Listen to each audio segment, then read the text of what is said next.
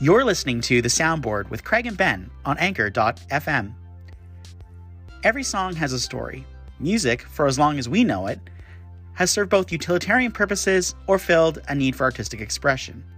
For us, music has connected with life's biggest and smallest moments. And that's what's at the heart of this podcast.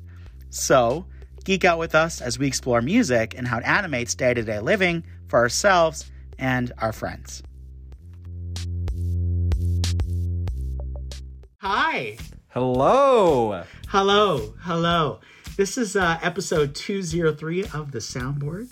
This is our first episode in a series about the Grammys and their history, uh, where we review some of the biggest, worst moments. Read And them. maybe, and maybe, and maybe some of the best moments of the Grammys in history.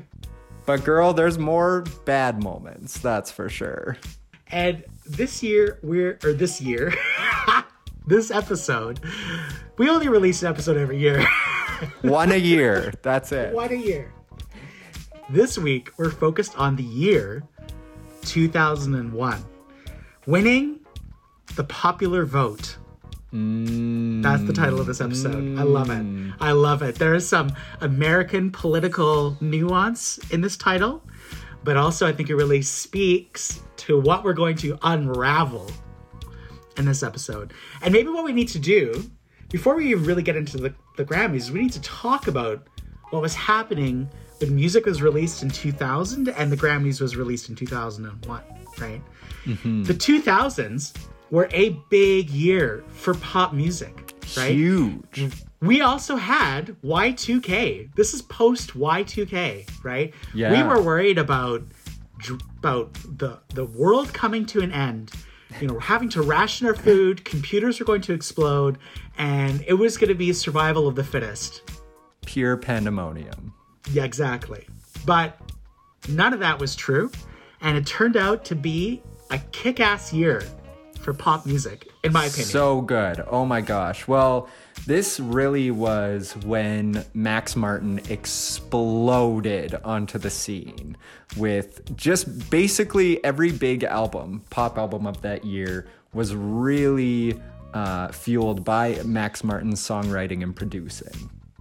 And we get some of that. We get some of that at the 2001 Grammys. But it took probably almost two decades later before anyone really appreciated his his pop abilities.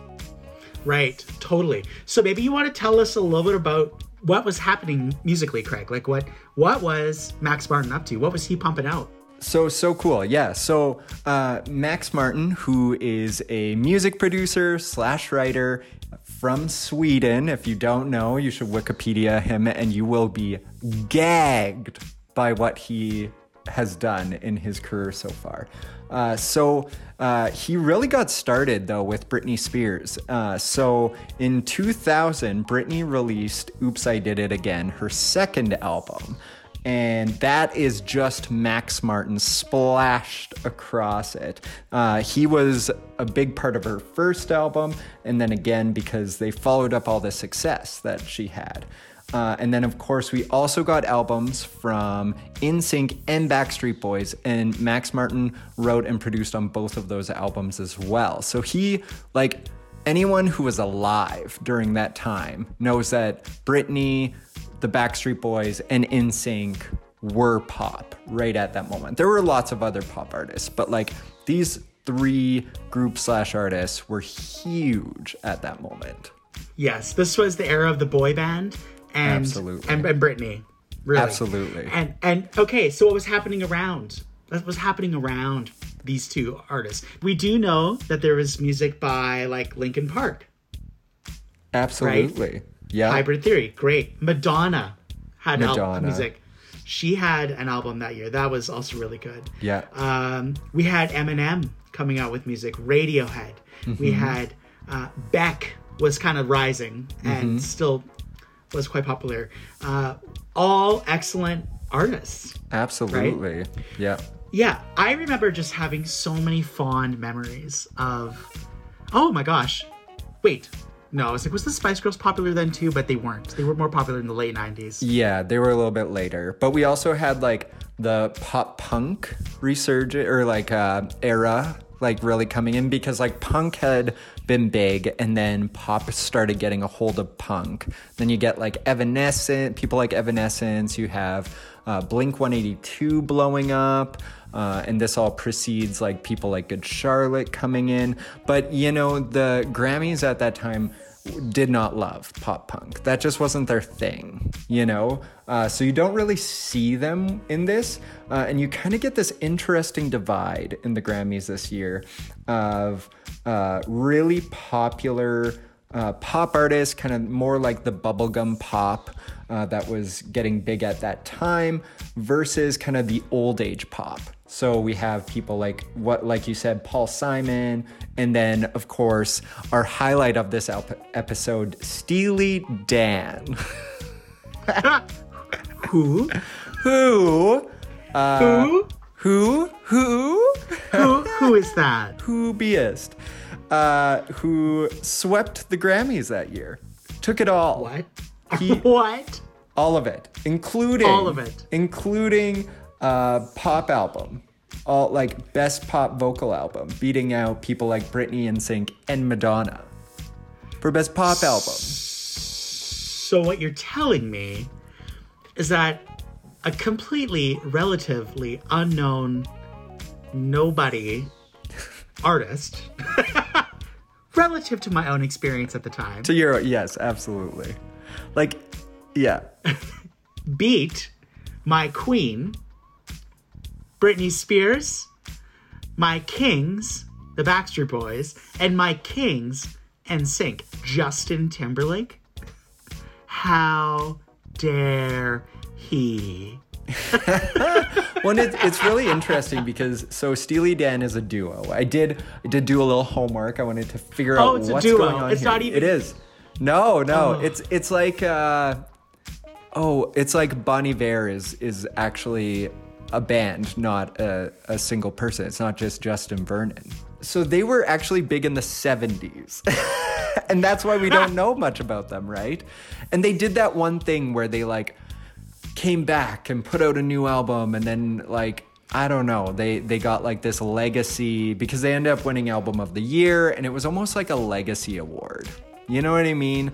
Cuz like we both listened to the album uh and it's not groundbreaking and it's cert well maybe that was what pop sounded back then but like no no like look at britney look at NSYNC. Look at what was being released then. That is not pop. Like it's a folk. For me, at least, it was much more folky or funk or jazz. Like it, it leaned towards those categories more. Um, now, sorry for any of our listeners who loved Steely Dan. Oh gosh, they're How gonna, dare you? They're going to drag us. They're going to cancel us for sure. We're going to live cancel culture. Absolutely. Because, because yeah. of our perspectives. Absolutely. Uh, no, Steely Dan. So he swept, or they swept the Grammys. That's shocking. But this is also not uncommon at the Grammys. No, no, and we'll we'll talk about this again and again. But like old white men, or even like middle aged to like younger white men, they they do well at the Grammys. That is that is the common factor here. Like you look at album of the year category that year and who was nominated, it's Eminem, Steely Dan, Beck, Paul Simon, Radiohead. All white dudes, not one woman, not one person of color, which we've seen over and over and over again. But like they're leaving out some amazing albums of that year. So, one example I looked up, which I think is a great example, is Outkast's album Stankonia. So, Stankonia was regarded as one of the best albums of the year. For instance, on Metacritic, the album got a 95. It had the hit song uh, Miss Jackson, which I like, love that song. Uh, and it wasn't nominated for much, right? Uh, whereas Steely Dan's album had a Metacritic rating of 77. And I'm like, like I know the Grammys isn't all about like critical uh, release, but like Stankonia also sold over 500,000 copies in its first week in the States. So, like, they had the commercial success, they had the critical acclaim. Why weren't they nominated? You know? Yeah. It's Yeah. really interesting. And they did, like, I think it was a year or two later, Outkast was nominated for Best Album for uh, Speakerboxxx, and they did win, which that album was fantastic. So th- they definitely deserved that, I think. But, like, I don't know. Steely Dan shouldn't have even been nominated. That's my opinion. Like looking at this like 20 years later, like who who thinks back to music and culture in 2000 and says Steely Dan, that was the year. That was their moment. Right? Like it's like no. no. Okay. I'm looking at my list of big songs in 2000. Totally. Okay. Yeah. Okay. These Bye Bye Bye and NSYNC, you know, Mm-hmm. memorable. It's gonna be May. That's still in meme culture today. Absolutely. That is 21 years later. We're still referencing that song. Beautiful Day, U2 came So out good. in 2000. Iconic song. Uh, Yeah. I will The real say Slim though, Shady. I will say though, if we're looking at the Grammys of that year, Beautiful Day did win Record of the Year and Song of the Year. So like U2 did, but like okay, so they win Record and Song of the Year, uh, th- but not nominated for Album of the Year, which I think is a little bizarre. Uh, and then you also have like uh, you also have Destiny's Child, Say My Name, and you have Macy Gray's I Try. Like these are like iconic songs, right? Yes. Just okay, what so about It's. My Life by Bon Jovi? That's also like Oh, people don't like wow, Bon Jovi, yeah. But that's an iconic song from 2000. Totally, totally. What what this all tells me is the Grammys is like a moment in time. Like there's a lot more going on there. There's privilege, there's like there's uh there's just a certain slant of why certain artists are nominated at the time. We all like anyone that like knows something about the Grammys knows that it's white centric um, and male centric. Uh, because you look back and it's like 20 years later, like the some of this music is just not the best. It isn't. Like it should not have been nominated. The Grammys have a lot of systemic issues. Absolutely. And I and, and, and I think as you and I kind of unpack various years of the Grammys in the next two episodes, we're gonna see more of that. So my question is, Ooh. as we're already actually getting close into like the last bit of this podcast recording, is who should have won? Who uh. who it, if we could if we could go back in time, if we could have the upside down Grammys yeah. where this where we're looking at songs that have stood the test of time artists that have stood the test of time and we could give a lifetime achievement award to any one of those people from 2001 for, or an apology award An apology, The apology award. Oh my gosh. I yes okay it. we're gonna give out an apology award it's a golden box of tissues Oh gosh, Uh, I love it. who are we giving the golden box of tissues to here this year craig Oh. I and and this is topical. Topical, it's a cream.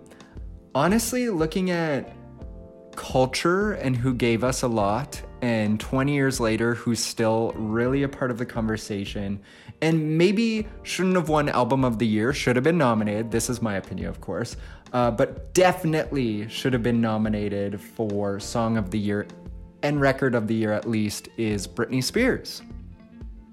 Yes. Oops i did it again. Absolutely. Oops i did it again with your heart got lost. Mm-hmm. baby. Oh my god. I was I was listening to that in the car the other day, and I was like, "What a song!" And that music video was so good.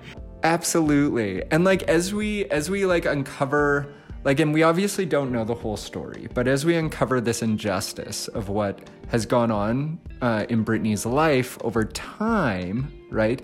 We we know for a fact she was underappreciated. Like yes, she made millions of dollars off of her career early on and had the popularity, but no one no one thought like she she was disregarded at every moment you know? And i think it's really reflected also in like award shows. Like she wasn't seen as a viable option for winning awards for the most part. Like christina was more in in the critical spotlight. Like she was the one that beat britney spears out for best new artist a couple a year or two pre previous to this grammys.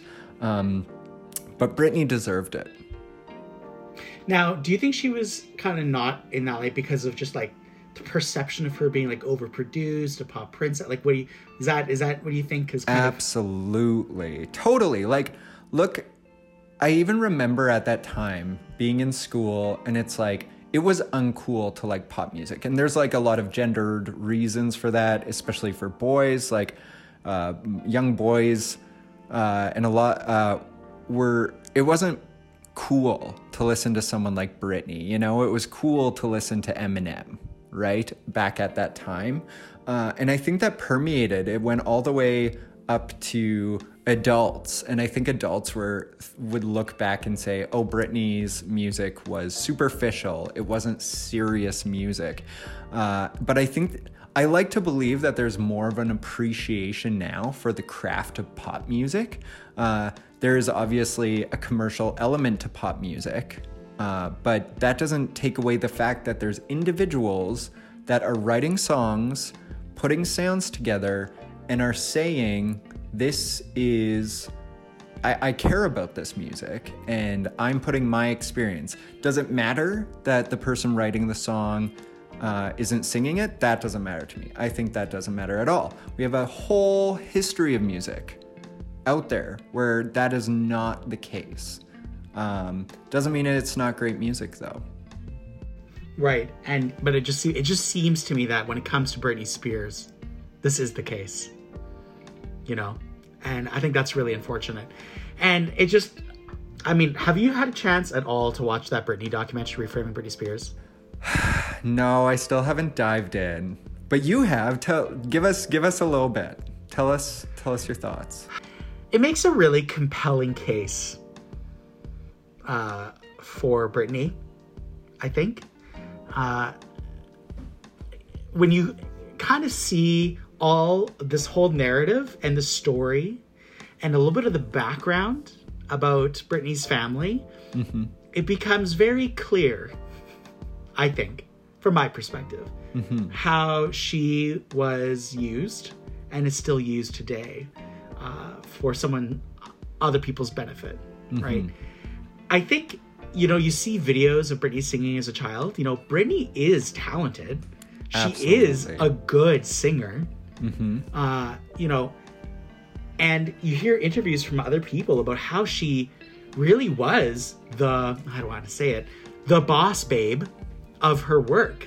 Oh yeah, yeah. Uh, before the really the conservatorship kicked in, like she she was the artist driving driving everything, right? Mm-hmm. Uh, and and then it changed, which is too bad.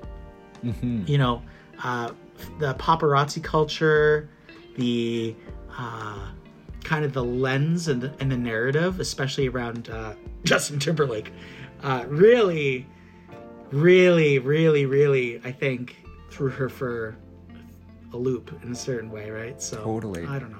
So before we end, I do want to bring up one uh, one more thing about the Grammys at this time because it, it's quite different than it is now. Uh, the Grammys at that time had gendered categories. Isn't that interesting? Really? Yeah. So weird. For instance, they had best pop vocal performance male, best pop performance vocal female. Uh, they had that for the R&B category. They had it for the country category.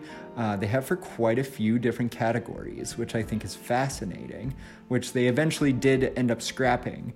But uh, for instance, one category where they didn't have it was rap. So, so there because if you look at the nominations from that year, there is not a single woman nominated throughout the rap categories. So it's kind of like rap was like, oh, we don't need gender categories because there is no women in that space. And obviously there was, right? Like they weren't necessarily be given being given the platform like men at that time were. Uh, but that's changed now with uh, having people like Cardi B winning Grammys, right? She won uh, a few Grammys in the rap category. Uh, so there are women more often getting more platforms in that space. Um, but as we go along, we will see that these systemic issues from the Grammys have not been solved. Uh, they no, yeah, no, it's true. So winning the popular vote, you know, that's an age-old question, I think, or statement that's especially in this in this episode specifically, you know, we had these amazing popular artists mm-hmm. who I think if the public was to select an artist, they would be, oh, for sure, Britney Spears definitely should have won for Oops, I Did It Again. Absolutely. Like that was a popular song, but the Electoral College yeah. of the Grammys yeah, yeah. seems to still dominate. And you can still win the popular vote, but lose the election, apparently. Absolutely. And that that we will see it time and time again. This is not going away. Uh, the number of times the most popular, like even like I know we're talking about 2001, but we look at this year and arguably the most popular album of this past year, The Weeknd's album, not even nominated. So, uh, which we all know is just Tom foolery. Absolute foolery. Absolute haberdashery. That's the wrong word. Never mind. I love it. Right. I love it. Ha- you heard it here first. Haberdashery, foolery, and and robbery. Robbery. It's yeah. highway robbery. Rob robbery. Rob, Rob. Hi, I'm Rob. Rob robbery. great, Rob great. Well, this was just a nice little quick summary of 2001. And I think I'm looking forward to our next episode where we're going to be talking about winning the suburbs. Oh my gosh. If you can win the suburbs, you got it made. Like that's that's uh, that's how you win isn't it? Apparently, and Apparently. that's all we're gonna say. That's all we're gonna say. okay. Love it. Well, thanks, Ben. Love it. We'll talk again soon. Oh my gosh. I hope you have a good week of listening. You too. okay, bye. Bye bye. As a kid, I had one dream creating an easy to use website without all the hassle of learning how to code. So when I found out about EasyWeb, my life was complete.